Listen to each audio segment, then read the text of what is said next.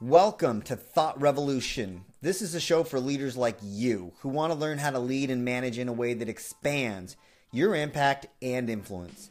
My name is Chris Nebro, and I am the founder of Impact Consultancy. And I'm excited to share with you my biggest aha moments and thought provoking concepts that are designed to free up your time, your team's capacity, and your ability to create impact in the world. Let's go. Welcome to episode 39, and today I want to talk to you about the biggest mistake that I think new leaders make. And I think that's pretty a bold thing to say because I was thinking a lot about it. I was like, well, what should I call this episode? Um, because I was like, is it really the biggest mistake? When I was like, taking a look at it, like, is it really the biggest mistake? Because I mean, I know I've made a, a ton of mistakes, and I've listened to a lot of people talk about the mistakes that they've made, and I've watched leaders walk in and like, ooh, that was a mistake. Um, and so probably there are bigger mistakes than this, but like those are obvious. Like you don't want to walk in on your first day and like you know say something super racist or sexist. Fine, like that wins. That's the biggest thing. But that would be a pretty easy podcast. That's more of like a post. Um, but this is something that I thought was like when I was really thinking about what made you know some some change for me um, before I really got clear on like how to really understand and drive process, and then from there grow. You know, like um, who I was as a leader. Um, this was really powerful, and so maybe you've been given a new team, maybe you enter a new team, maybe you're um, promoted into like a position, um, maybe. Uh, you know you are um, taking over a team because of a merger and acquisition whatever. It really doesn't matter if it's your first time as a leader or um, you're seasoned and you're walking into like a new situation. This to me was super powerful when i first understood it and it was introduced to me and it served me really well since. And it's your ability to take a step back from all of the content all of the people the personalities the dynamics the politics and see the situation that's going to drive your approach and there's a model out there that I think is super useful, super powerful. And it was introduced by um, Michael Watkins in his book, The First 90 Days. And so, super props um, to him. And it's called the STARS model. And STARS is an acronym for five common business situations that I think most leaders move into. So he's really talking about moving into a leadership situation. This might be useful for you if you're with a team and you're trying to just make, make sure you're understanding what the current situation is, but this is really even more profound when you're new into a situation. And so what does STARS stand for? It stands for startup, so you might be walking into a startup situation. I'm going to break each one of these down today, by the way. Um, turnaround, you might be walking into a turnaround situation. Um, accelerated growth. So you're walking into a situation where they're getting ready to scale or they are scaling. Um, realignment, you might be walking into a situation where they're in um, peril. They just don't know it yet, or you're being hired because you know they can see the writing on the wall, um, but either some of the leaders don't see it, or probably more typically, the staff don't see it. Like everything is fine. Um, and then last but not least is the fifth one, which is um, the S, sustaining team success, right? Which is um, probably you know when when you take a look at the research, people either want a startup situation because it's kind of like greenfield, they can really have latitude to create, or they want sustaining success. They're walking into a situation that's already really breezy. You're just trying to take the team to the next level. You're just trying not to screw it up, right? So um, but understanding these things, when you don't understand this, um, it it really frustrates a leader ability to um, make the change that they want. And and I've seen leaders when I work with them make some really obvious mistakes just because they don't understand this model. This model is super simple to understand, and it really gives you, um, as a leader who's bringing somebody in, an ability to understand the situation that they're coming into and what you're going to need to look for. And if you're a new leader, it gives you an opportunity to really think about how it is that, um, like, A, are you up for the challenge? Do you have the skill set for the challenge? And then B, um, it helps you understand like how to approach the challenge because you're going to approach each one of these really differently. So that's what we're going to talk about today. You're going to find it super fascinating, um, and it's going to make a massive difference for you. Um, and by the way, you should share this episode if you know it's going to make a difference for somebody else. So, um, you know, with that, let's just jump into some things. And I think that like our leadership needs to match the the challenge that's being presented, right? Um, so launching a new team or, or a product is really different than getting a team back on track, which is really different than dealing with rapid expansion, which is really different than re-energizing a team that's facing serious problems, which is really different than inheriting a team that's performing and and you know just taking it to the next level, making sure that you're sustaining it. And I know it's super, it sounds super obvious, but um, I just don't think most of us adjust well, and then um, you know, or or we find out during the interview and we run, you know, and so we need to understand like what it is. Some of us will be like, oh, it's a turnaround realignment Mm-mm, not me. But at least you know that. And some of us have had like that intuit intuitive experience. Um, and many of us like i'm going to share this many of us uh, what's great about this model is um you know it's not super complex. Like it's almost confirming. What's clever about it what's elegant about it is that it's going to like really shift your decision making so you know um let's just look at each one because i think like as we break these down they're going to make a ton of sense to you Okay, so the first one for us to take a look at is startup. And I think a lot of people get excited about like a startup, um, not necessarily just an organization, but like, um, you know, in a startup, you're going to get to assemble all the capabilities that are needed the people, the funding, the technology to either get a new business, product, um, site, um, store, whatever, project off the ground. And, um, and I think that's really cool because you know the latitude you're given is is wide. So understanding that this is your context is really important because this means that the leader has like a ton of opportunities that you can do right at the beginning. You're starting with a fresh group of people from scratch, so you can set the tone, the culture, um, the policies, the process. Um, you can hire like the, the, the, quote unquote right people. So that's pretty exciting, and, and people are pretty energized about the possibilities. There's really no rigid preconceptions and it also comes with challenges. So really thinking about the right person here because you're going to have to build the strategy, build the structures, build the systems from scratch, like without a clear framework. Or or if what you're doing is spreading, if your scale involves like replicating something, then you have to have really strong process minded capabilities to make sure you know how to replicate those things. Um, otherwise, you know, you won't be able to maintain the integrity of what it is that you're trying to do um, in terms of staying like aligned as an organization, right? So it's pretty resource intensive when you're a startup. Um, you know, you're you're going to be spending time recruiting and and onboarding um, a new group of people. You're going to have the challenge of making sure that you can build a um, a team that goes from forming to storming to norming. Like you're not jumping into a team that's normed already. So you know, you just have to know how to do that and know like what your process and plan is to do that. And and sometimes you have to make do with the limited resources. Like it's pretty exciting, and you know, this is what you've got to work with. So you know, it really takes somebody to understand that hey this is a startup it's really exciting. And i think what's really important is um, we focus on the opportunities but it's the challenges that help you understand whether or not um, you know you're up for the job or if you're hiring the kind of person you're looking for. So again really understanding like if this is a startup situation, um, you're looking for somebody who um, is strong in structure, process, and skill set um, and an ability to be able to grow that, replicate it, but also um, motivate people, get them excited, right? So that's a, I think startups are really cool, but they're also, you know, pretty tough um, to be able to do really well. So that's the first one. The second one is um, for us is the turnaround, and so I can't think of two stark, you know, differences than these two. And obviously, in a turnaround, you're kind of taking a unit or a group that's in trouble, and um, it might be in trouble with its work, and you're really getting it back on track. And I think you know both the startups and turnarounds they they just involve a ton of resource intensive construction work because um, there really isn't much like existing infrastructure and capacity for you to build on. So you're really thinking about are you the right person to do that, but also are you hiring the right person? And to a significant degree, you know, you got to start fresh, but both require that you start making tough calls early. And so, um, you know, in a turnaround, it's all about rapid action. Like it's ready, fire, aim instead of ready, aim, fire. You don't have a lot of time to think. You're making tough decisions without full knowledge. And that's hard, but you have to be willing to do it. You have to know that um, you probably have support for change, but you're also going to engage in a high amount of disagreement about exactly what to do. So people know you have to do something, but they're not going to agree on what. So you have to have the skill set to be able to navigate that, but also be directive and just be able to say, this is what we're going to do based on the information that we have. And, and know that it, it might be wrong, but also know that it's important. Um, you know, and, and you're really going to have to be strong. So if you're looking for somebody in this particular instance, or if you are the person that's coming into it, this instance, this is understanding the culture, but where understanding culture is going to be more important than some of the other ones, this one is really about understanding the technical change that needs to happen. Like that's really what you're looking for.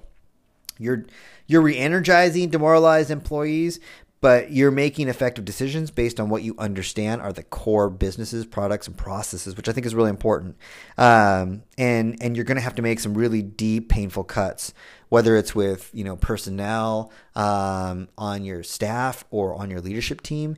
Um, and so that that makes this hard. But there are some folks that love it, that are good at it, and so making sure that you know, like, oh my gosh, this team is in some version of turnaround um, and that you're hiring for the right person. Because sometimes what we do is we'll hire from within, thinking like, oh, this team just needs like a, a pep talk, or you know, this team just needs like somebody who can you know be little bit more structured. And um, you need someone who is going to be you know able to walk you through everything I just shared. So um, it's a little bit more dynamic than that.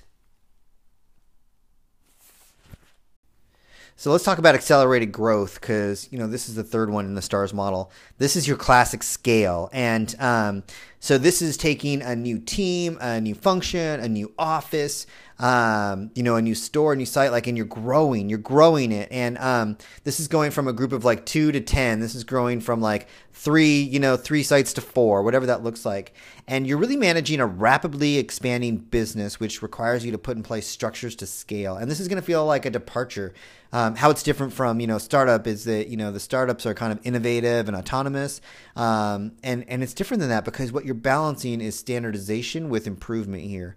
Um, and what I mean by that is, you know, the focus is on building structures to spread your current culture as you integrate new employees. That's what makes scaling so difficult is that you're not just like starting green with like, oh, I've got a brand new team. Like we typically get excited like, oh, it feels like a startup for us because we're launching a new store.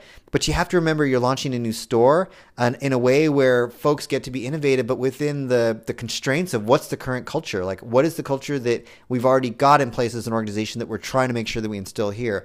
What are the processes that work that we want to make sure are consistent across our sites that we want to implement here? So you're really doing a lot of, again, infrastructure building. So someone who's strong at structure, process, skill. How do we make sure that some of the methods that work really well for sales or whatever, onboarding, um, are in place here. So I think that accelerated growth is one of the hardest because um, while it's exciting and it can look like, hey, we're just launching something new, you know, from Seattle to Tacoma, you really have to understand how to maintain the integrity of who you are. Um, in addition to that, you're doing some of the things that startups are, like you're hiring, you're onboarding, um, on top of building process and running day to day operations. So it is busy. So it takes a special kind of person to say yes, and it takes um, a special like find if you're looking for that kind of person to know like that this is the right fit. Um, lots of creativities, but it has to also be like you have to be. This is that.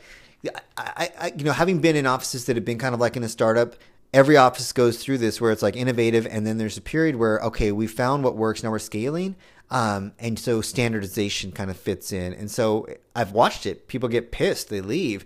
But it's important somewhere along the lines, you have to be able to say, this is our process. Now we can improve on it, but this is our process. And if you're going to say this is our process, that means that you've got to be someone who knows how to be able to document it, to make sure that folks are following it, to make sure that if they're going to improve upon it, it's um, an actual improvement based on you know the process that's in place, not just people doing their own thing. So, um, accelerated growth. It's really important to understand that that's what you're stepping into. You're not stepping into startup.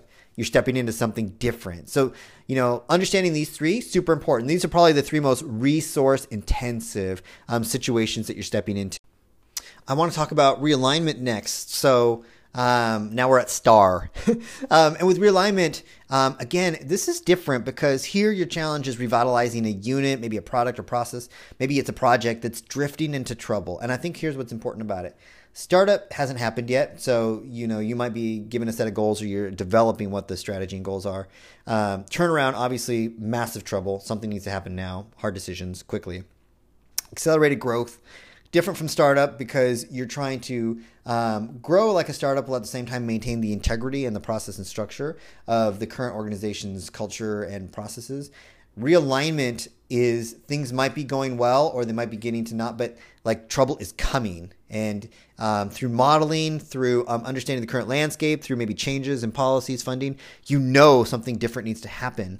And so I think what's hard about this is your main focus is helping the team which is typically in denial, see the problem and forthcoming impacts. And I've watched certain um, leaders, even exec, especially executive leaders, walk in and, and they realize that, wow, the board, the team, they're in denial. Um, and so your job really is to reinvent the business. But before you can do that, you have to be really good at being able to hold up a mirror um, and show people what's not working. And sometimes it's not a mirror. Sometimes you have to be able to like really be clear about here are the risks that if we don't, you know, if we're not able to mitigate are going to happen. And you really have to, in that case, like really be able to help folks understand it and get and get close to and touch the pain um, and create the burning platform for change. Because a lot of times staff are going to say, no, things are fine.